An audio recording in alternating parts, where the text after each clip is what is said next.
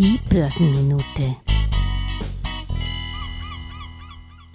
Nachdem nur noch negative Nachrichten auf uns niederprasseln, hier der Silberstreif am Horizont von den Investmentbankern Goldman Sachs.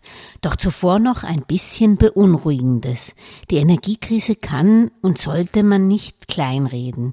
Sie wird das Wachstum bremsen und die Inflation nach oben treiben, weshalb auch Goldman Sachs Global Investment Research die Wachstumsprognosen für 2022 für die Eurozone auf 2,9 Prozent und für die USA sogar auf 1,5 Prozent gesenkt hat. Für die Inflation geht man davon aus, dass die Eurozone im September ein Hoch von 10,3 Prozent erreichen wird. Und das aus vier Gründen. Hohe Energiepreise, Preisdruck bei Lebensmitteln, anhaltende Euroschwäche und Lieferengpässe, die sich noch verschlimmern werden.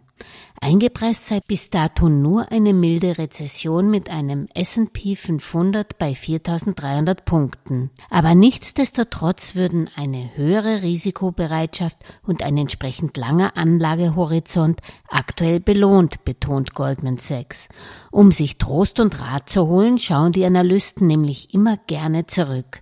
Und in früheren Zeiten, in denen die Aktienmärkte einen Rückgang um 20 Prozent eingepreist hatten, wie jetzt, hat der Kauf in der Base zu einer Rendite von plus 24 Prozent geführt. Aktien haben demnach in den folgenden zwölf Monaten im Schnitt um 33 Prozent zugelegt, selbst wenn sie in der ersten Jahreshälfte 20 Prozent verloren hatten. Und weil die Fundamentaldaten momentan weiter robust sind, würde ein schwieriger Jahresauftakt nicht immer ein schwaches Ende bedeuten, so die Experten von Goldman Sachs. Das hört man doch gerne. Eine erfolgreiche Börsenwoche wünscht Julia Kistner.